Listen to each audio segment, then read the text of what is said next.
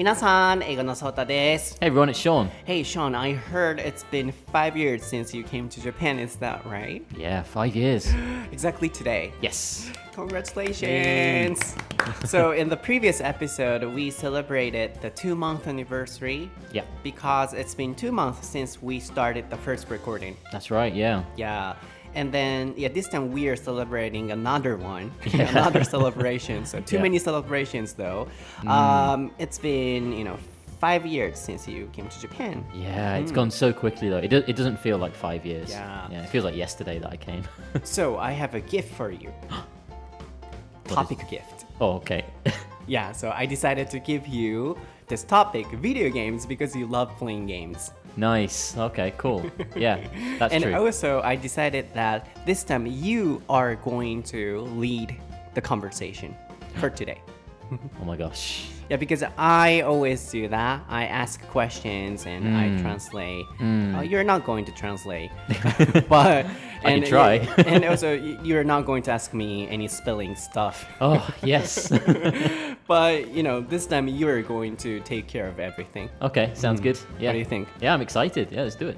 はい、前回のエピソードで、ショーンが初めて司会となってこの番組の収録を始めてにかげつが経ちましたよ、イエーイっていうのを言っていて、今回またイエーイってどんだけイエイイエイするねと思われてるかもしれないんですが、あのショーンが日本に来てごねんが経ったということで、今日ちょうどね exactly today って言ってましたが、今日が five year anniversary イエーイっていうのを言っていました。で、こういう風にえー、なんとかイヤーアニバーサリーとかの時はここ複数形にならないので five years じゃなく five year anniversary、 あるいは two year boy とかにさいの男の子とかっていう時もここ複数形にならないので注意していただけたらなと思います。で、ショーンが今回ねいろいろアニバーサリーを迎えたということで、今回はショーンが大好きな、えー、トピックをプレゼントとして差し上げましょうということで、今回はビデオゲーム、もうショーンはねゲームとか日本のそういうのが大好きなので、まあそれをやりつつ今回はショーンが会話をリードするという、まあ、プレゼントを差し上げましたので、今日は He's going to take care of everything って言ってましたが全部彼がねこうあの対処していく形で、えー、レッスンをお届けできたらなと思っております。えーまあ、番組に入っていく前に皆さん、僕の新しい YouTube 動画をご覧いただけましたでしょうか。映画を使った効果的な英語の勉強法ということで、字幕の付け方だったり、えー、どうやって見るのが効果的かだったり、英語学習におすすめの映画、そうでない映画のジャンルのご紹介をしたりとか、僕も学生の頃映画を使って結構英語勉強してたりもしたので、僕は実際にやっていた勉強法を YouTube でシェアしています。概要欄にリンクは貼っております。あるいは YouTube 英語のソータで検索していただいてご覧いただけたらなと思います。 Okay, Sean, are you ready? I'm ready. ソータとショーンの台本なし英会話レッスン Episode one forty-three。Okay, Sean, what is the topic for today for episode one forty-three? What is that accent? What is that British accent? accent That's you not can see British. it. Because uh, uh, you were mimicking me, right. So can you, can you do it? My, my American accent is better than your British one, I think. Yeah. can, can you do... Okay, Soda, so uh, like today's topic? What is uh, the topic for... What, what is the topic for today? そう、なんかね僕がね今からこう収録しようってなった時にショーンが僕のモノマネして What is the topic for episode? みたいなことをやってたからさそう思いっきりあの収録パッて始まった時にブリティッシュでやり返してやろうと思ってそういきなりやってこれをやってるっていうことなんですけど、はい、あの仕切り直しをしたいなと思うんですが、 So what is the topic for episode one forty-three, Sean? Today's topic is video games。 はい、今回のお題はビデオゲームです。まあ冒頭にも述べましたが、今回はあのショーンへのギフトということで、ショーンが大好きなビデオゲーム、僕が決めさせていただきました。まあ、Nate と昔扱っていたお題をこのイギリスバージョンでやり直す、あの別バージョンで撮るっていうのもやりたいなと思ってるので、記念すべきその企画のいっかいめはビデオゲームとなりました。その前に台本なし英会話レッスンはアメリカ英語の英語のソータとイギリス英語のショーンが様々なお題でディスカッションを行う英会話ラジオ番組です。エピソードone thirty-fiveまではアメリカ人ネイトとの番組、エピソードone thirty-six以降はイギリス人ショーンとの番組になっていますので、アクセント、文化、価値観の違いなどアメリカとイギリスの両視点からお楽しみいただける番組となっております。So let's begin, Sean. Mm. There you go. It's up to you because um, I don't do anything. You're right, okay, you're handing it over to me. Yeah. Okay. Well, I went back and I listened to, I think it was episode forty-four mm-hmm. that you did with Nate. Long time ago. Yeah, it was three years ago. I checked the date on it. Yeah. Uh, and I wanted to listen uh, about like, what you and Nate talked about. Mm-hmm. Um, and I think there were a lot of things that you guys focused on uh, that I wanted to talk about. So we're going to look at kind of British perspective from those things, but also some of the things that you didn't talk about, which I thought might be interesting. Mm-hmm. Um, so let's start by going all the way back to our childhood. So do you remember the first video game that you ever played? Oh, yeah, I do. That was Tekken. Tekken was the first one. Or oh, Crash Bandicoot. Do you mm. know Crash Bandicoot? Yeah, of course. Yeah, Crash Bandicoot. Yeah, yeah, so it was a kind of family game. So, yeah, I think that that's the very first one I mm. played, the Crash Bandicoot. And also, I always had those two, Crash Bandicoot and Tekken. Yeah. And when I was a kid, I was always playing it. Mm. Mm, those two. Nice. Yeah, so that would have been like the PlayStation generation. Oh, yeah, PlayStation. Yeah, right, yeah, yeah. So that would be about nineteen ninety-six, nineteen ninety-seven. Oh, you remember that? Yeah. yeah. Oh, my God. Yeah, so when I... Yeah, I was born in nineteen ninety-two, so, mm. yeah, four years old or something. Oh, wow, so so young. So you were four years old when you started playing video games? Uh, not really, I guess. Oh, well, four or five years taken. old, I guess. Yeah, when I was in elementary school. Mm. What about you? Uh, for me, my, I, I remember my, my first video game that I played was actually Mario. Mario? Mario, so yeah. D S? Uh, no, before that. Ah, uh, Nintendo. Yes, yeah, yeah, yeah. Uh, GameCube. Before that. あ、ちょっと待って、ちょっと待って。えーと、Nintendo、えー、ゲームボックスじゃなくて、ちょっと待って、カートリッジ。ちょっと待って、Nintendo GameCube じゃなくて。What is that? I forgot. Well, in Japan, it had a different name. In Japan, it was called the Famicom. Ah, Famicom, ne? Yeah. Mm. But uh, in England and America, it was called the Nintendo Entertainment System. yeah. Is, is it amusement park? Nintendo. Nintendo Entertainment System, or we used to call it the the N E S for short, mm-hmm. like N E S. N E S. Yeah. Uh, Nintendo Entertainment System. So I was about seven years old, I think, when I had my first video mm. game, and because I've got an older brother. And uh, he was into video games before me as well. And when I got my N E S for the first time, he kind of showed me how to play, how to push the buttons and that kind of thing. So that memory kind of sticks wow. in my head. Yeah, in Japan, like we had two groups, uh, like PlayStation groups mm. and Nintendo groups. Right. Yeah. And then, in my case, my family, my parents also played games mm. and PlayStation. Mm. So it's like a more for adults, mm. like a, and you know D S games or Mario stuff yeah. are mostly for kids. So yep, when I was a kid, I really wanted to play that one as well, but my parents didn't buy me anything like that. Mm. Yeah, that's why I was always playing Tekken, Crash Bandicoot, mm. yeah, those stuff. Nice, nice. はい、ここまで一旦訳しましょうか。なんか調子狂う、you know, it's a little different. Strange, right? なんかすごい変な感じする。僕が聞かれてるみたいなんで、え、答え、そうか、僕が答えるんかとか、そう、え、いつ訳そうとか、なんかこうリードしてもらうってなると、すごいなんかこう不思議な感じがしたんですけれども、まずえー、っと皆さんもね、こうビデオゲームどんな風に今までされたことがあるかわからないんですけど、エピソードよんじゅうよんでね、あのネイトとお話ししてた時とはちょっと違った風にしたいなということで、ショーンがあらかじめエピソードよんじゅうよんは軽く聞いてたみたいなんですよね。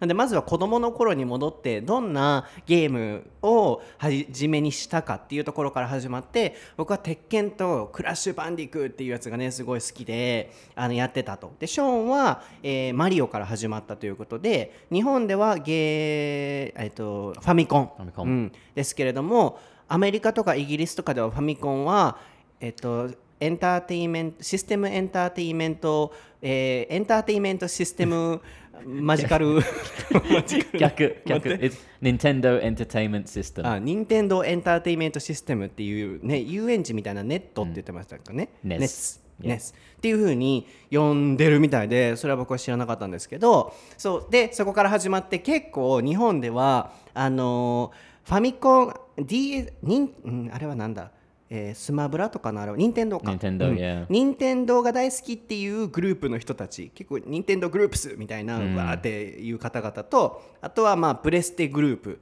えー、に二手に分かれてたと思うんですよね。あのファイナルファンタジーとあのドラクエ。ドラクエ is for Nintendo?、Uh, it's on Nintendo, but it's on PlayStation as well. Ah, really? Yeah, Square,、so, uh, Square Enix.、Yeah. なんかあんな感じで分かれたみたいに、ゲームって結構ね、二手に分かれるイメージがあるんじゃないかなっていうところから始まって、So I belong to, you know, PlayStation、uh, groups. PlayStation What about group. you? Well,、uh, when, when I was growing up, the rivalry was actually between Nintendo and Sega. Sega, ah, yeah. uh, the blue one.Yeah, that's right. Yeah, yeah. The character, what is the name of Sonic. it? Sonic. Sonic, Sonic. Sonic, yeah, yeah, yeah. Mm. So um, around the time after uh, the, the N E S came out, the Famicom, you had the Super Famicom, right? Or the S N E S in uh, England and America, Super Nintendo Entertainment System. Uh, when that came out, that was about the same time as the Mega Drive. Did you have the Mega Drive in Japan? No. Uh, oh, I, I don't know. Uh, it was Drive. before your time, mm. right?So, uh, yeah, the Mega Drive had the same kind of power as the uh, Super Nintendo Entertainment System, but there was a big rivalry because it was like, okay, you are either Team Mario or Team Sonic. Like, which one do you prefer? Mm. Uh, and that rivalry was all the way up until about, like, ninety-six when the PlayStation came out, and then it became like a three-way war, mm. Sega versus Sony versus Nintendo. Mm. Um, I was...a little bit spoiled when I was a kid. So I had uh, PlayStation and I had uh, Nintendo sixty-four as well. Mm-hmm. So I had both consoles. So you belong to the both groups. I belong to both groups, yeah. そうか、両方ということね。Yeah. そう、なので、えっと、ギガ、あ、ギガじゃなくて、セガ。Sega, yeah. Before I was born. Yeah, well, uh, they, they used to make video game consoles. Mm-hmm. Um, but...I think they went out of business in early early two thousand, mm. and now they only make video games. Mm. So like Sonic, that kind of thing. うん。なのでこう。えっと、僕がまあ生まれる前から会社自体はあるのかもしれないですけれども、えっと、ちょっとセガ。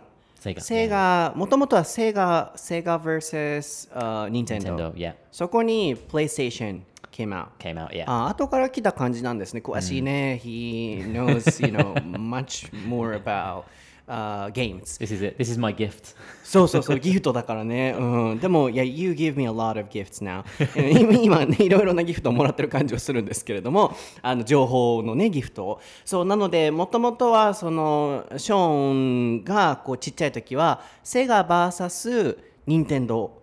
みたいな感じで、どっち派かみたいな感じだったみたいですね。どっちのグループみたいな。で、そこにプレステが後からやってきて、さん代になって、セガといえばあの僕がブルーワンって言ってましたけど、あの青いキャラクター、ソニックってね、調べてもらったら分かると思うんですけど、あれが有名な会社のゲーム。で、えー、プレステ、ニンテンドのさん代になったよっていうところまでがここまでのお話ですね、うん、なんかさ、僕の癖でさ、いつもさ、パッて次クエスチョンどう振っていこうとかって考えてるからこのまま自分の流れにまた持っていきそうになるんですけど Yeah, I'm not going to speak today, no. so Okay, hi,、うん、next question So what's your question?、Um, so the next thing, so we were talking about childhood and growing、mm-hmm. up and the first consoles and things that we had For you, is there like one special memory that you have from your childhood where you had that moment where you, you thought, okay, I like video games? Or you have that really clear memory of one point in like a video game or something. Do you have that kind of memory? Um, so probably I loved games because that was the time when I was able to talk or communicate with my family. Mm.So my parents were also playing it, right? Uh, like for example, Final Fantasy, mm. or those role-playing games. Yeah. So we were playing together. Mm. So probably the reason why I love it or why I loved it mm. uh, was because um, that was a time when we were connecting. So I think, yeah, my memory of games is really related to time with my family. Mm. And also, you know, other than that, I prefer playing role-playing games, mm. uh, like Kingdom Hearts. Kingdom Hearts, yeah. So when I was in elementary school, I was a huge, huge fan of that game. I can believe it. Yeah, because I love Disney, Disney yeah. and Final Fantasy. Of course. Yeah, so, you know, if I have to choose a clear or, you know, specific memory, mm. it would be Kingdom Hearts. Mm. Mm. Okay, so that okay, so that specific moment when Kingdom Hearts came out and then you realized, oh my gosh, this is like my two favorite things, video yeah, games and yeah, Disney yeah. coming Disney. together. And my parents were also playing into it. that too. Yeah, as well. yeah. Oh, that's interesting, because for me, uh, playing video games was like alone time for me. Oh. It was it was a time where I could just go to my bedroom, I could just play video games, you know. Mm-hmm. I didn't have any distractions or anybody trying to talk to me or anything like that. Mm-hmm. It was my like alone time. So almost the opposite yeah, of completely what was different. for you. Yeah. Um, but I enjoyed the same games, like Final Fantasy, role-playing games. But I enjoyed like really going deep into those games and like all of the menus and things like that, and changing like the power-ups and mm-hmm. all the statistics and things like that. That's what I enjoyed, because that was my uh, main like alone time. You know, mm-hmm. I could enjoy it. But um, connected to like family, like I told you before, my brother was the one who showed me my first video game, like with Mario, um, with the PlayStation era. Do you remember a game called Metal Gear Solid? Yeah, I do. You know it? Like a hiding and see- right, hide right. and seek stuff. Mm-hmm. Yeah, yeah. So it's kind of like action, hiding, that kind of thing. Become, become, yeah. yeah, if you get spotted, it's yeah, like yeah. That, that panic, like, yeah, run away. Yeah. Um, but yeah, I loved that game. That game had a huge impact on me. Really? Yeah. Why? Um, well, that game did so many things that I'd never experienced with video games before. Mm-hmm. Um, the biggest one that sticks in my mind is that at one point in the game, you had to make like a phone call to like a, another character to progress the story. Mm-hmm. And the only hint that you get is from like another character who says, oh, the number that you need is on the back of the C D case. Mm-hmm. So that's the only clue that you're given. So I was running around in this game trying to find this C D case, and I found the C D case, and I was trying to press like circle or X mm-hmm. or square, trying to like look on the back of the C D case, but it wouldn't, it wouldn't flip. Mm-hmm. So I was thinking, what? What do I have to do here? Do, have I made a mistake? And and this was before the internet. So you couldn't just go onto Google and mm. ask somebody, right? Mm. You had to figure it out for yourself. Mm. And I was thinking, how do I find out the number for the C D? Like, mm. And I, I got really angry with it. And I went to school uh, the next week, and I was asking my friends, I said, "What? Where's this number? Like it says, the number is on the back of the C D case." And my friend said, it's on the back of the real C D case. Wow. Like the game Amazing. case, right? Mm-hmm. And then I was like, what, are you serious? And I got home and I picked up the C D case, and then on the back, there's a small like picture, uh-huh. a screenshot, talking to this person that you need to speak to, and the telephone number's on there. Mm-hmm. That's so creative. Right? Yeah. And that's when I realized like, wow, okay, video games are awesome. Mm-hmm. So, uh, where, you know, does the game come from? Like, which company? Uh, it was developed by Konami, but ah, Konami. It, it was designed mm-hmm. by Hideo Kojima. Mm-hmm. you know, you know a lot about games. Mm. Hideo Kojima, he's uh, like, he's a legend, mm-hmm. legend in video games, um, mainly because of Metal Gear Solid, but he's so creative. Uh-huh. He always thinks like of new new ways, yeah. Yeah, because on every time I play games, I get jealous of their, you know, talent or creativity. Right. So yeah, especially about the story. Mm. I've never experienced that kind of creative, you know, stuff related to our real life. Because yeah. um, back up the real actual C D. Right. I've never experienced like that. But yeah, it's so nice. It's creative. Mm. Can you spell clue? Clue. C-L-U-E. そう、今日はじゃあスペルも僕に振ろうかみたいな話があったんですけど、まあスペルはね、ショーンが振った、ふ僕が振ってやった方がいいかなと思うんですけど、クルーっていうのは手がかりということですね。えー、まあ日常会話でも使えますが、今回はすごい面白いなと思ったことが、そのまあ聞かれた質問として、こうゲームの中で一番思い出に残ってるものとか、ゲームといえばこれだみたいな、なんかこうすごい思い出深いものはありりますかという質問に対して僕は回答していたのは、僕にとってゲームっていうのは家族とのこう触れ合いの時間だったんですよね。結構親がご飯食べる時もテレビはつけちゃダメ、家族と話してコミュニケーションを大切にしようとかっていうルールを設けてる家族だったので、結構何でも一緒にする家族だったんですよね。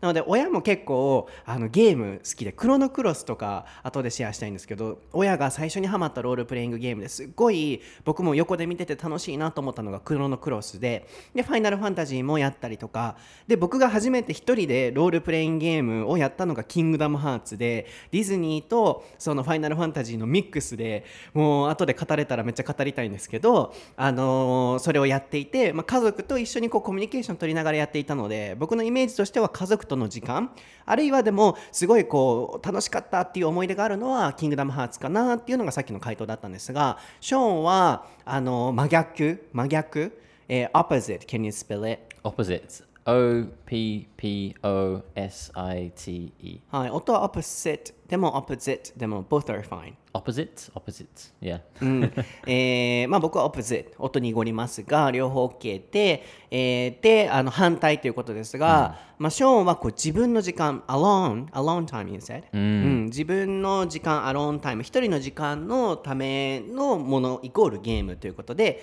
こう部屋で自分の好きなことをやってっていうで、特にその中でもメタルギアソリッドファイヤーだったファイヤーいらんいらんSolid Metal Gear Solid、yeah. あ、Solid そう、僕もこれもあの僕ね、親戚のおじさん My uncle also loves playing games、mm. そうで、メタルギアとかね、おじさんがすごい好きでやってて、mm.バイオハザードとかディノクライシスとかね、yes, yeah, yeah. でうちにもその母親経由で入ってきてみたいな感じで、段ボール箱の中にねin the box の箱に隠れたりとかね、かくれんぼしながら、あのー、そのなんか探偵さんみたいな感じでこうバレたらあかん、でも任務を達成しろみたいな感じで、うん、一つのゲームのミッションの中に、えー、電話番号をゲットしてその仲間に電話をしないといけないっていうシーンがあったらしいんですけど、どんだけショーンはそのゲームの中で探してもあのその番号が見つからないと、でその番号は シーディー の裏に書いてあるからって言って シーディー をゲームの中でずっと探すんですけど、えー、その時代はインターネットもなかったので調べることができなくて、次の日学校行って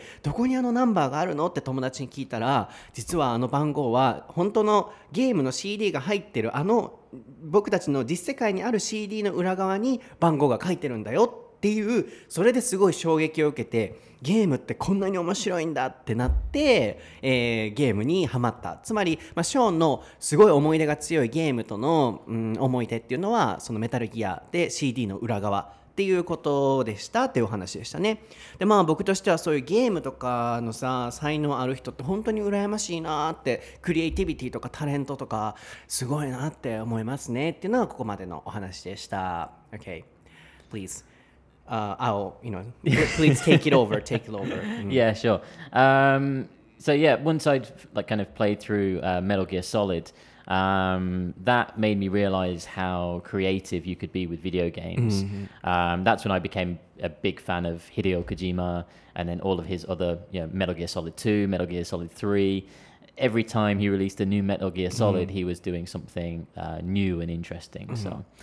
Um, so that was the kind of like PlayStation generation. So after that generation, uh, do you remember what game consoles you had uh, after the PlayStation?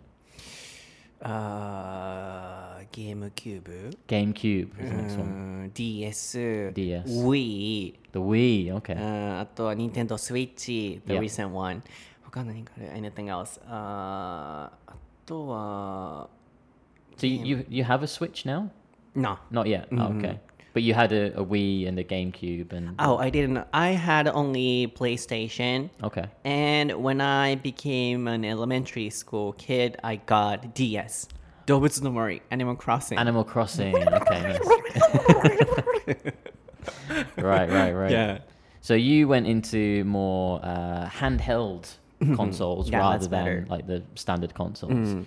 Oh, yeah, because um,It was changing. Yeah. As uh, time went by. Yeah. Because um, we were staying at home. Mm-hmm. And in my case, that was a time when I was contact. Oh, sorry, uh, interacting with my family. Mm. But gradually, uh, it also changed a lot. So playing uh, at home. But, you know, playing even outside, we could play it. So it changed a lot, I guess. Yeah, mm. I think like hand handheld consoles really became popular in Japan. Um, and then they kind of moved over to England and America. Mm. Um, 'cause I remember I always had like a home console, like, you know, a PlayStation or like Super Famicom or something like that. And then I also had a handheld console to go with it if I was going out with my friends, like a Game Boy or a Game Boy Advance or something. Um, but after the PlayStation, I went to uh, the next generation, which was the Dreamcast. Have you heard of the Dream- Dreamcast? Dreamcast? Is it from Japan? Yeah. Nah, I so don't it, know. It originated in Japan, but then eventually it came to uh, England and then uh, America as well. But this was the next generation, like after uh, like PlayStation and after Nintendo sixty-four. So it was more powerful. So you started to see like new graphics, new like amazing uh, detail that you mm. couldn't do before. And then this this is where uh, my obsession mm-hmm. with Japan started. Wow! From this point, uh-huh. Dream so, catchy? Uh, Dreamcast. Cast. Dreamcast. Mm-hmm. Yeah. So on the Dreamcast, so this would have been about two thousand, maybe two thousand one, maybe two thousand, I think. So it's early two thousand. There was a game called Shenmue, and it wasn't very popular in Japan, mm-hmm. but it was made by a Japanese game developer. But the story of the game was that you play a Japanese teenager mm-hmm. whose father is killed by like this kind of Yakuza boss or something. And the story is about you training in like martial arts, like judo, to become strong enough to get the bad guy. But it was so amazing at the time because it was like slice of life. You could walk around the Japanese streets. You could use the vending machines, um, really like everyday kind of things. But to me, you know, at thirteen, twelve, thirteen years old, I was like, oh my gosh, it's like I'm in Japan. This is what Japanese life is like. Wow. And it had that impression on me. And then since that point, I think that was when it hit me, like, I want to live in Japan. Mm. So that game had such a huge impact on me that it made me want to live in Japan. Uh, and actually, was it the same as the real Japanese streets? Yeah, um, on my Instagram, actually, if, if you kind of scroll back, I'll post it on my Instagram story so everyone can see. Um, I actually did a, a side-by-side video, like with Shenmue on the, on the left and then my real life on the right-hand side. And all of the comments were saying, "Oh my gosh, it's it's exactly like Shenmue. It's the same thing." Yeah, yeah, yeah. You're so kind of game geek. Game geek thing. Yeah, yeah, yeah. Exactly. Yeah. Can you spell it geek? Geek. G E E K. はい、まあオタクというような感じですけれども、あのすごいね、あのゲームが大好きなっていうような意味で今表してましたけど、It's like a 龍が如く。Yeah. Uh, and what is the name of the game? Shenmue. Shenmue. Yeah. Is it a China, Chinese one? Shenmue. Uh, it, well, it's always spelled in uh, katakana, but uh, the English spelling is S H E N M U E. It's like Chinese. Yeah, I mm. think because the... I, I don't want to spoil the story for anybody who wants to play it, but uh, eventually you go to China because um. it, it learn you learn different martial arts. You learn like judo and karate and like Japanese martial arts, and then you learn like uh, other like Chinese kind of things. Can you spell martial arts? Martial arts. Uh, M A R T I A L A R T S。はい、あの武術とか、ね、空手とかああいうもの全部マーシャルアーツですね。はい、まああのどう訳していこうかなと思うんですけど、こうプレイステーションとかの後に出てきた、えー、ゲーム機がどういうものだったか、そうた覚えてるっていうところから始まって、まあ、僕としてこう時代がAs time goes by とかって使うとねいいと思うんですけど、こう時間が流れるにつれて、時間が経つにつれて、まあそれの過去形で使ってましたけど、なんかこうゲームの形とかもすごい変わってきたなと思うんですよね。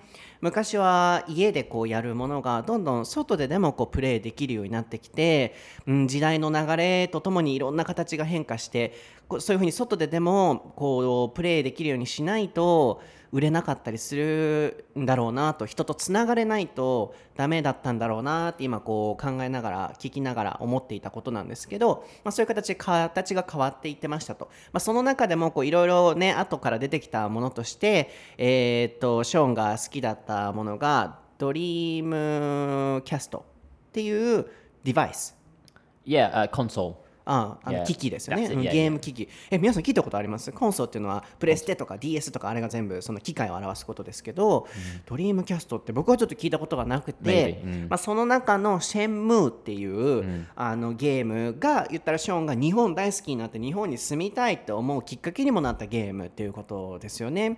なのでこう言ったらギャングスター、mm. あのね、こう、うん、ちょっと悪い人の、mm. そのゲームで最終的には中国に行くみたいな設定みたいらしいんですけど、こうベンディングマシーン、えー、と自動販売機だったりとか、日本ってこんなんなんだっていうのが少年ながらじゅうよんさいじゅうごさいの時に思って自分は日本に行きたいと思ったきっかけをくれたゲームっていうことですよね、うんうん。Oh, can I ask you any questions? Uh, yeah, okay. 本当は、ね、いや僕ねさっきからこうあのこのトピックをより深く面白くしていくためになんかこうあ聞きたいなって思う瞬間あるんですけど、今日は僕は黙ろうと思ってた。黙った方がいいかな。黙った方がいいかなと思うんですけど。Oh, yeah, because、yeah. um, this is your turn. So. No, no, no. You, you have a question?、Uh, そうだね。なんかこうより深くしていきたいなと思うんです。思ったんですけど。So we were talking about a change、mm. in games. Yes. So as I said, I was playing games at home、mm. with my family, but you know, gradually it changed.Yep. So that people were able to play with friends, even yes. outside, yeah. like uh, 通信, uh, connecting uh, with people, yeah. or you know, it became online. Yes. So, what do you think about the change?The, well, it's, that's a good question、yeah. because my next question for you was actually about that. Oh, thing. Really? Yeah, we're on the same wavelength, okay. I think. Yeah.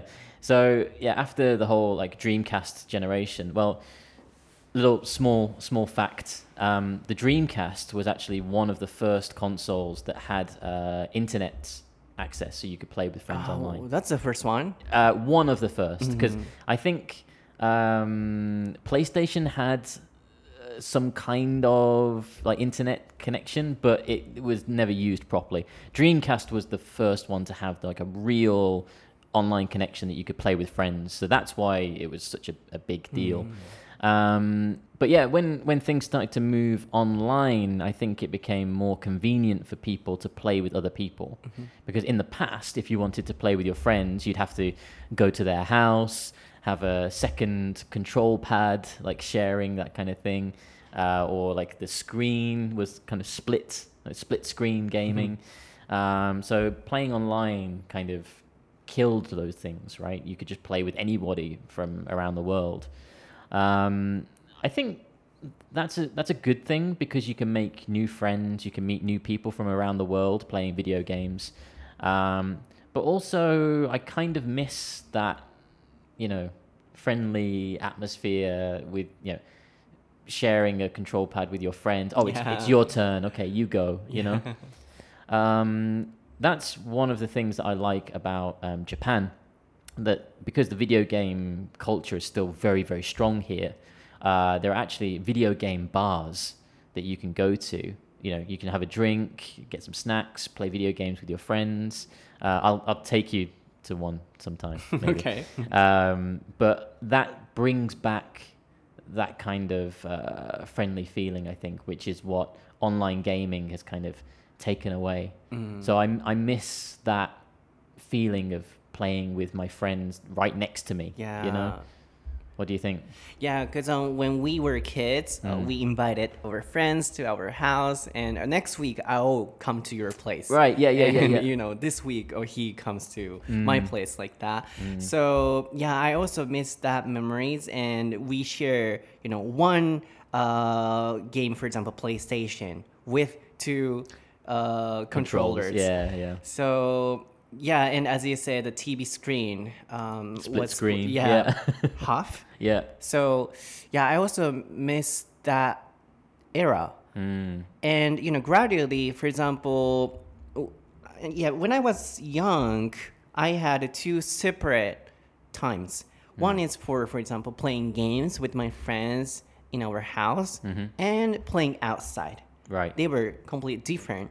But when D S came out, even outside, for example, uh, on the bench mm. um, or on the, you know, uh, in the park, kids were playing games. Yeah. So, you know, I thought, oh, is it really fine for kids? Because um, it's not good for their health. Mm. Even outside, they were playing games. Mm. So anytime, even now, anywhere, kids are playing outside. Mm. So, you know, I don't know if it's good or bad, but yeah. Yeah, I think it's important to uh, like have balance, mm. you know, uh, playing video games is fine, but you, yeah, you need to go outside. Um, I think with, with handheld consoles, that was, that was always the funny thing. Cause I remember when I was a kid, uh, I'd be in my room playing, you know, Final Fantasy for four hours or five hours or something. And my mom would come upstairs and be like, okay, outside, you need to go get some fresh air. Yeah. Go, oh, okay. I'd grab my Game Boy. Yes. Playing Game Boy outside. So that's what I wanted to say. Like for yeah. parents, mm. you know, they have to keep worrying about kids' health because even outside, yeah. kids can play it. Yeah. Mm. I think with, with the new consoles, though, they have more parental controls. Mm. So, for example, with the Nintendo Switch now, there is a setting yeah. on there that you can set like a parental uh, time. Mm-hmm. Uh, you can only play this for two hours or whatever, which I think is great. Yeah, because, and it's, you know, uh, from cell phone. Right. They can, the parents can control it. Yeah, yeah, yeah. That was so surprising when mm. I saw it. うん、そうなんか個人的にすごいこう思うのがこういろいろな形がねゲームが変わっていく中で、まあ、ショーンも言ってたのがこう懐かしいなと思うのは昔はゲームするってなったら I'll come to your place こういうふうに言いますね あの、えー、あなたのお家に行くよとかあなたの場所に行くよっていう時に Go よりもこう、まあ、向かうみたいな感じで come を使ったりしますね、えー、来週そのあなたの家行くから今週僕ん家おいでみたいな感じで友達が家に来て一つのテレビをそして一つのそのゲーム機につながっている二つのコントローラーをシェアしながら、えー、ゲームをするっていうああいうのがこうなくなりつつあるんじゃないかなとみんななんか一人一個持ってて家に来るにしても外ででもできちゃうなのでそういう意味では親御さんの心配大変だろうなって今思っていて昔はゲームの家の時間終わったらはい外でちょっと遊んできなさいみたいなそういうセパレートなね時間があったと思うんですけどあのどこででもできちゃうっていうねやっぱまあ企業の戦略としてどこででもつながれるどこでもプレイできるっていうのがもちろん子供にとっては楽しい部分もあるかもしれないですけどなんか昔のここでしかできないっていう制限があったからこそあのね家族にバレないようにこっそりやってたりとかああいうのも懐かしいなって思いますよねまあでもねどこででもそうやってこうプレイできるっていうオンラインとかが始まったのがそのショーンが言ってたドリームキャストっていうところがあの結構早い、えー、たくさんある中のうちの一つだったということなので、うん、ゲームのあり方っていうのもすごいね形が変わってきましたよね So if you become a dad, for example, yeah. do you agree or disagree like uh, even outside kids playing games? I think playing games outside is fine. It's fine. Yeah. Um, again, but just with moderation.I imagine, you know, when I become a dad in the future, there'll be some kind of application where I can control exactly you know, how many hours or whatever they spend. So I think it's fine. Mm-hmm. Can you spell it moderation? Moderation? Uh-huh. M-O-D-E-R-A-T-I-O-N? はい。まあ、もともとは moderate の形で適度なとかっていうようなあの形容詞にもなるんですけど、moderation にすると、まあ、適度な量っていうふうに訳すといいですかね。moderation is important. どんだけこう、あのー、適切な量をやるのかっていうコントロールさえあれば外でやるのは全然 OK なんじゃないかと。でさっき出てたのが僕も最近知ったんですけどあの遠隔でねアプリで親御さんが、あのー、設定できて Nintendo Switch とかもセッティングしたらパンってもうゲーム電源切れるみたいなであのこれ以上ゲームできないように今より逆にハイテクにねコントロールできるようにもなってるのでそれがあるのでいいんじゃないかっていうことですね、うん、So あ、また仕切りそうになったまた仕切りそうになったIs it my show? My episode? ごめん、もしあの聞くとしたならば、その外国人の視点から見てやっぱり日本のゲームってどういう存在なんだろうっていうのを聞きたいなと思ったんだけど、あのちょっとやめときます、so. Stop it so, Your show ごめんごめん癖癖もう毎週よねんかんの癖が It's weird, right? Because I'm, I'm, I'm, it feels weird for me too. I'm waiting for you to like ask me a question. I'm like, oh wait, no, I have to ask Soto a question. Um, yeah, so connected to kind of online gaming and uh, the next generation and the future. Uh, the next kind of thing that I want to ask your opinion about is uh, D L C, so downloadable content mm-hmm. and uh, microtransactions. Mm-hmm. So.Uh, mobile gaming, like gaming apps are becoming more popular. Like yeah. I've, I've even seen you play Call of Duty on yeah. your mobile, right? yeah. So this is the next thing that I think we have to be thinking about with video mm-hmm. games is these uh, small purchases that you have to buy to unlock mm-hmm. new characters or something like that. Because now we're moving into that area of gambling. Mm. And because they're, these games are available to children as well,I think it, we're starting to enter a kind of dangerous area where kids are going to be able to just, you know, buy, you know, upgrades or weapons or whatever, mm-hmm. uh, and just spending like real money without realizing it. Because like when, when we were kids playing Mario and uh, PlayStation, we didn't have to worry about yeah, these D L C, right? Mm-hmm. It's safe, right? But now, you know, you, you open the application and then boom, like the first thing you see, hey, buy this.new character for you know, two hundred yen or something. You go, oh, okay, it's two hundred yen, that's fine, boom. And then you do that every day, and then you get your bill, and it's like three thousand yen or something, like mm. thirty thousand yen, and you're like, mm. what? So what do you think about these kind of like D L C and microtransactions?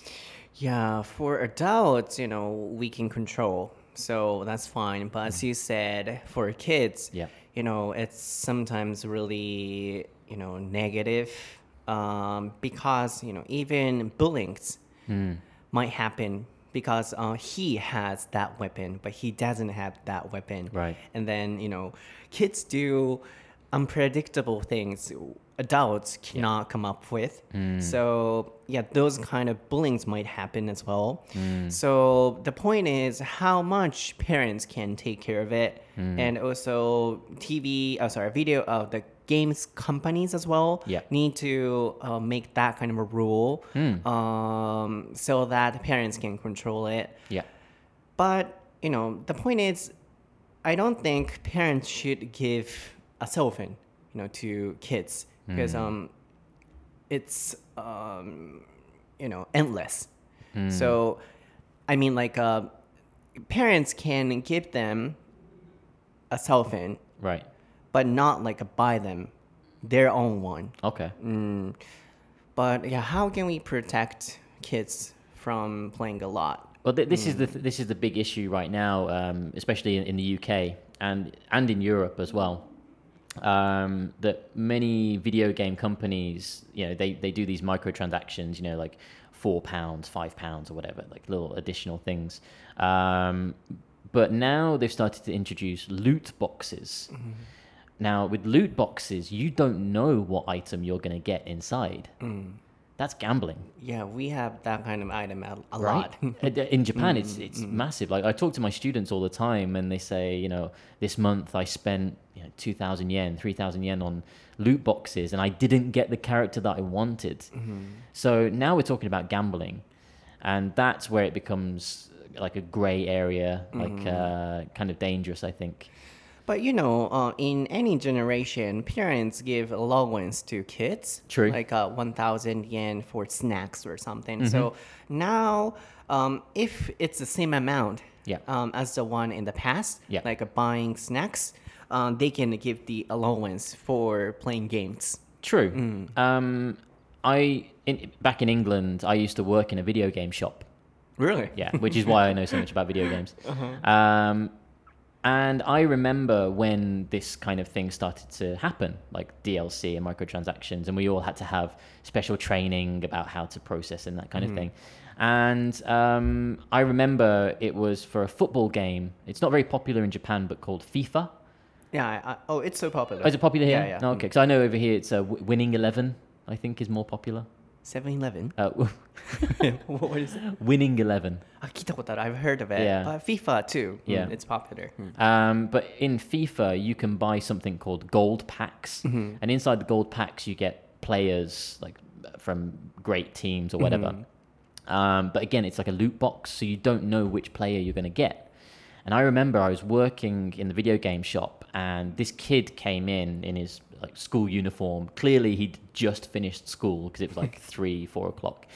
In his school uniform, and he came up to the counter, and he put a hundred and fifty pounds. How much is it? One hundred and fifty pounds. It's it's quite a lot. Uh, I, w- I want to say like at least like thirty thousand yen. Maybe yeah. Hang on, let me just quickly check. Hi, just now, Sean is checking. two万 yeah, about two万円. two万円. Twenty thousand yen, right? He puts it on the counter, and he said, "Oh, uh, FIFA gold points, please." And I what one hundred and fifty pounds worth of FIFA points. He's like, oh, "Yes, please." And I had to check, even though it's it's not my job, right? I had to check. I said, are your parents here? Do they know that you have this much money? uh, and he said, oh, it's fine. It's my, my birthday money. Mm-hmm. So he got all of this money from, you know, his grandparents and his relatives and his family and things. And he's using it to buy these FIFA packs, which is like gambling, right? I, I imagine that his grandparents wanted him to buy clothes or food or some, dolls or, yeah or something like that, right? Not just spend it on nothing really when that's you think not about your it. Business though but th- right but yeah. I couldn't, that's not my business, so mm. I had to say oh okay, but it, it hurt me to mm. kind of yeah. to put like one hundred fifty pounds into the till and hand this kid like a piece of paper with a code on it for his FIFA points, and you know, like that seems crazy to me. Mm. Um, but I'm really worried that this might be where video gaming is going in the future if we don't have any kind of rules or regulations to control it. Uh, with mobile gaming too, I think. Mm. So you think that's a negative aspect? I think it's probably the biggest negative aspect mm. now. Yeah. Okay. Oh, can you spell it? Microtransaction. Yeah, microtransactions. M I C R O T R A N S A C T I O N S、うん、まあマイクロとかはインターネットみたいな感じなので、インターネット、you know,、uh, trading or something. Micro just means small. Ah, small? So yeah, like、ah. mi- microtransactions, it, the image is, you know,、uh, it's one hundred yen, two hundred yen. Ah, micro. Ah, yeah, そのマイクロか。It's, it's, it's not like a big...、Uh,It's not like a big transaction,、mm. right? Like one thousand yen, two thousand yen. 日本語に訳すと多分アイテム課金とか課金とかっていう訳だと思うんですけど、あの、あ、そっか、そういうことか。マイクロ、ちっちゃいその、あの、取引みたいな感じのアイテム課金っていうあのことですけれども、そうですね、どこから行こうかというお話ですが、すごいなんかこうトピックとして面白いなと思うんですけれども、次新しい時代としてこのアイテム課金だったり D L C、Downloadable What is it?、Uh, downloadable content.、Uh, downloadable content.、Mm. ダウンロードしてプレイできるコンテンツっていうの、コンテンツっていうのがすごいこう新しい今時代になってきてるじゃないですか。例えば僕であればたまにインスタストーリー英語の相対に載せますけれども、Call of Duty をねあのやったりとか、あと荒野行動とか、あとは白猫テニスとか一時ハマってたあのそうネット携帯でプレイできるっていう、そうなんかそれも結構大きなあの時代のまた流れになったなと思って、こう機器を買ってやるっていうのがなくなってきて、あるいは例えば僕がやってたコールオブデューティももともとはプレステとかでプレイできたものなんですけれども、それがもう、あのー、携帯でも始まりましたってなって、多分そうやっていかないと生き残れないんでしょうね。それぐらいこう形が変わってきてると。でそうなった時に次は新しい問題としてショーンが挙げてくれていたのが、子供があのー、いわばギャンブルのようなどんどんお金を課金しちゃって、えー、請求書がさんまんになってるみたいな、そういうことが起こるんじゃないか、それに対してソータはどう思うかっていうことだったんですけど、あの、まあ、僕としてはやっぱり親御さんの管理っていうのがね、そこ必要になっていて、ね、あの僕が学生の時もあのパカパカ携帯ね、ガラガラの、あのフリップフォン、うん、もあの子供に与えるか与えるべきじゃないかっていうのって結構どの時代にもあったと思うんですけど、僕の家族はあの中学でも与えてくれなかったんですよね。あの別にいらないと。でも今の時代はね、ないとちょっと大変なこともあるかもしれないですけれども、あのお子さんのそのやり取りの中でね、あのいじめが起こっちゃったりする場合もあるかもしれないですけど、僕としてはやっぱりなるべくこう与えない時期っていうのも必要なんじゃないかなとも思うので、でも例えば与えるにしても親御さんの parents cell phone をあのさんじかんだけ友達とプレイするときにあげるとかにすると、まあ、あのそこの請求書がすごいことになるっていうのは防げるんじゃないかっていうところと、まあ、でも違う視点から見るとどの時代にもこうお小遣いをね、あのあげるって allowance って言ってましたけれども、 Can you spell it?Spell. Allowance. Allowance. Uh, I wasn't paying spa- attention. Yeah, yeah, sorry. Spain, spacing out. Sorry, allowance. Uh, A-L-L-O-W-A-N-C-E. はい。Allow で許すっていう言葉あるじゃないですか。あれの名詞形で、こんだけあげるよ、許すよっていう意味で覚えていただいて、お小遣い。どの時代にもお小遣いってあるじゃないですか、お子さんに対して。なので、そのせんえんあげて、ね、駄菓子屋で買うお小遣いとかを、まあ、それは子供さんの意思としてこれに使いたいみたいな、それがゲームっていうのはまあありなんじゃないかなっていう視点もあるかなと、まあ、そういう意味でこう月にいくらまでっていうコントロールができるのであればそれは問題にならないんじゃないかということで、まあ、あともう一つはその会社ですよね。ゲーム会社がやっぱりそこが子供さんがね、いくらお金の利益がね出るからといってもお子さんがパンパンパンパン買えるようなシステムにしないことっていうのも大切なんじゃないかっていう回答をしてたんですよね。で、ショーンがイギリスにいた時のお話として、ゲームショップで働いていて、もう明らか学校終わりのお子さんが、あの FIFA の, あのサッカーゲームですよね、あのにまんえんぐらい持ってきて、これをその FIFA のポイントに変えてくださいってなって、でショーンは That's not my business っていう言い方しますね。あの余計なお世話とかっていう言い方する時もありますけど、あの余計なお世話だよなと思いながらもにまんえんを FIFA に変えるのっていうのがすごい心配になって、えー、え親御さんいるのとかって聞いても、いやこれは誕生日プレゼントでもらったお金だからいいんですって言うんですって。でも大人としてね、あの親とかおばあちゃんとかがあのなんかこう、うん、例えばなもうちょっとこう気持ちのこもった服とかね、あの人形とかそういうものを買いたいんじゃないかと、これを全部ゲームのポイントに変えるのがなんか心が痛ましくなってしまった、まあ、でも結局変えてあげたけれども、あの薄っぺらい紙きれいに番号、その認証コードが書かれているものだけをあげて、でにまんえんをもらうっていうのがなんか心が痛かったと。やっぱりこれが今後どんどんそういう新しい時代のお子さんの問題になってくるんじゃないかっていうことなので、これをどれだけ親であったり会社が、ゲーム会社がね制御できるのかっていう、ここにかかってくるんじゃないかっていうお話でしたね。 I explained a lot. You did,、mm. yeah, that was、mm. fantastic. Good job. Yeah, I, I did everything. You caught me out. I was spacing out. Like, Can you spell it? I was like, oh wait, no, yep. そう一応全部ねカバーはできたかなと思いますね。Good job. Well, that was very difficult. So、mm. yeah, I'm impressed. So, please take、uh, me somewhere.Well, that, that's all the, the main points that I wanted to cover. So unless you have any, any other questions. So. そうですよね。なのでまあショーンとしてはポイントがこれで全部だったということなので、難しいよね。Yeah, because it's so difficult because kids want to play. Yeah. Kids want the points. Yeah. So how much, you know, should parents or should adults interrupt?Yeah, they're in a fancy time. Yeah, I think it, the the problem is going to be、uh, down to the video game companies and also the parents.、Mm. You know, the video game companies, they have to make sure that the microtransactions、mm-hmm. stay micro. Right? As soon as those microtransactions become like a thousand yen, two thousand yen, they're not microtransactions anymore. Mm. Right? Now they're, they're the same price of the、mm. game. So, but.Instead of focusing on the negative points, you know, I want to focus on like the, the positives, you know, uh, video games, very creative. Uh, you can have fun with your friends and family.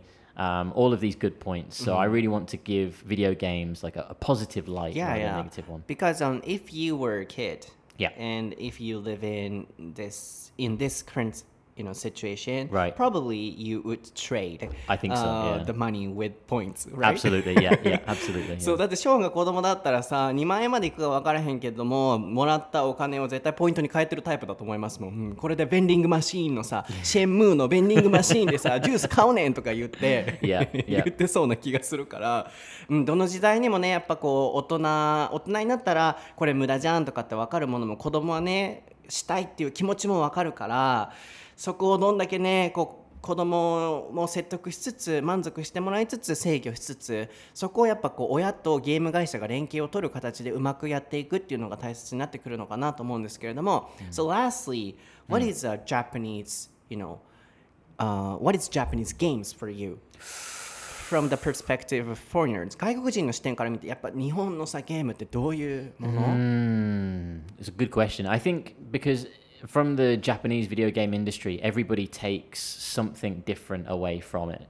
Um, I think the general image of uh, video games from Japan is usually uh, R P Gs, so mm. Final Fantasy, mm-hmm. uh, usually like strategy yeah. kind of games, that kind of that that image, I think.Um, but there are, you know, lots of video games which originate in Japan, uh, which go to overseas and then they get changed or they develop in different ways uh, and become new games. Um, I mean, I, I keep talking about him, but like Hideo Kojima, who did Metal Gear Solid. So he left Konami, which is, you know, the kind of uh, Japanese company, and created his, his own studio.now and all of his games now, because his new studio is kind of uh, mixing with American companies, mm. his games have become more American style. They're using like American actors in their uh, like facial mapping and, you know, character creation and mm-hmm. things. So I think it's difficult to say this is what Japanese games are, you know. I think everybody takes a little bit of something from the Japanese video game industry.Because it has such a huge history, you mm-hmm. know, uh, video, uh, game center, like arcades, mm-hmm. they were a huge influence in Western culture back in like the early nineties. In Western culture, you know, arcades have died out now, but they're still very strong in Japan. You know, arcade culture is still very big in Japan. Mm. Um, so I guess in my opinion,If I think about what Japanese video games are, I would think like arcade culture, mm. sitting, sitting in a video game arcade, playing Tekken mm-hmm. with your friends, and uh, strategy R P Gs, mm-hmm. games that make you think, I think. And also your point is it has an impact on, you know, everything. Everything, yeah. Mm. Yeah, so from, for example, from the uh, game uh, images, perhaps, you know,Some directors might be creating a movie. Absolutely,、mm, yeah. Things like this. Yeah. そっか。なので、まあ、今のざっくりまとめると、ゲームっていうものはいろんなところに派生しているということをですね、いろんなところにインパクト、影響を与えていると、えー、have an impact on なんとか、have an impact on なんとかで何々に影響を与えるということなんですけれども、Uh, you're typing, so you want to spell it? 打ってるって、打ってるもんね。打ってるからタイプしたい。He caught me, yeah. Uh, have an impact on. Uh, H A V E, have. Uh, an, A-N, impact, I M P A C T, and then on. そう、喋り、いろんなところがちょっと見えちゃうタイプなので、喋ってたけど、なんか打ってるなと思ったら、スペルしたいのかなと思って、今聞いたんですけど、あの、いろんなところにこう、インパクトがあると。例えば、あの、ショーンがもともと言っていたのは、こう、日本のゲームセンター、ゲームアーケードって言いますよって、ネイトとのお題でも出ましたけれども、やっぱりそれがウェスタンカルチャーにも入って、今、ウェスタンカルチャーではそういうのはなくなってきてますけど、日本ではまだあると。あるいはあの、まあ、僕も聞き取っていてざっくり感じたのは、いろんなところに派生してるっていうことなので、例えばそのゲームの アールピージー の中のこう絵とかが、それを見て例えば映画作りにモチベーションであったりインスピレーションを得てる人もいるでしょうし、あるいは日常生活の中にもなんかこう取り入れられてるものだったりとか、いろんな形でそのゲーム、えー、長い間こうクリエイトされてきた、培われてきたこのゲームっていうものがいろんなところに派生している、それが日本のゲームなんじゃないかということなので、まあ、そういう意味では we can be proud of, you know, our game cultures. Absolutely.、うん、いろんなところにね、そうやって行ってる、世界中に広がってると思うと、漫画とかね、アニメもそうかもしれないけれども、一つの僕たちの誇りに思うべきポイントなのかもしれないですね。うんはい、皆さん、今日のエピソードはいかがでしたでしょうか。ショーンは How was your, you know,、uh, you special know, episode? I mean, like, how how do you feel about leading this conversation? Oh, taking the, it feels weird. Weird. It feels really weird, but、uh, it was interesting. Yeah, because I had a chance to kind of just switch over to you, see、mm. what you thought. So,、uh, I guess for my sixth anniversary, we yeah the same again. But you know,、uh, we can do more、yeah. um, regularly. Mm. Like, because um, you spoke a lot of English.So、yeah. people can also listen to you speaking English a lot.、Mm. So なんかこっちのスタイルにした方がね、僕もなんかすごいプレいつもねプレッシャーっていうかこう引っ張らなきゃとかクエスチョンしなきゃで訳さなきゃででも英語聞きたいっていう方もいらっしゃるだろうから英語も入れなきゃとかってすごいバランスを考えちゃうんですよね。で僕の話を聞きたいと思ってくださってる方もいらっしゃったり、結構ねコメントであの英語を聞きたいでも私は初心者だから日本語を聞きたいっていう方もいらっしゃれば、僕の話を聞き聞きたいっていう方もいらっしゃれば、本当にいろんなねコメントいただくので、なるべくこう中間地点取れるようにリードを頑張ってるんですけど、今日はすっごい気持ちが楽で、あのシオンが仕切ってくれるからと思ってこう座ってやっていたので、あのそっちの方がね英語ねいっぱい聞きたいという方は良かったんじゃないかなとも思ってたので、またもっとやりたいなと思いました。皆さん、今日の番組の感想はぜひ台本なしエーケーアールエスのハッシュタグをつけてツイッターであのシェアしてください。まあインスタの ディーエム とかでね送っていただいても構わないんですが、僕はインスタグラム英語のソータっていう名前でインスタグラムストーリー毎日更新してますし、ツイッターはね最近毎日発音をね吹き込んでっていう風に発音とともに、えー、フレーズフレーズをシェアするのも毎日やってますのでご覧ください。で YouTube も英語のソータでご覧いただいて、でちょうど来週くがつとおか水曜日からですね、アルクさんでの連載が始まりましてろっかいにわたるんですけれども、雑誌買っていただく必要ないです。ネットからあのイングリッシュジャーナルオンラインで調べていただくと見ていただけるんですけど、リアクションの仕方についてろっかいの記事を書かせていただきますので、今日もねそのリアクションどんな風にしてたかっていうのもまたあの記事読まれた後に聞き直していただきますいただければと思うんですけど、僕がどんな風にリアクションしてるのか、欧米人がどんな風にリアクションを取るのか、そのコツについてまずいっかいめは書かせていただいております。そちらも楽しみにしててください。